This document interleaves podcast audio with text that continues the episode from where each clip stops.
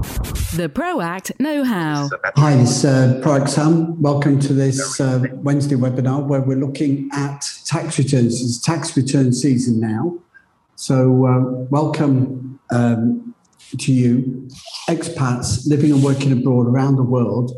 Uh, ProAct offer services for um, business and families uh, whether they've got uh, they're working across border or whether they've got overseas property, whether they're living in it or not.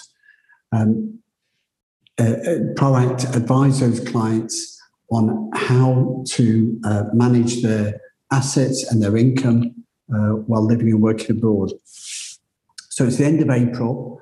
Um, and tax returns are now due for UK expats around the world. If you've got income that is connected to the UK, those tax returns become due from the 5th of April uh, next next week.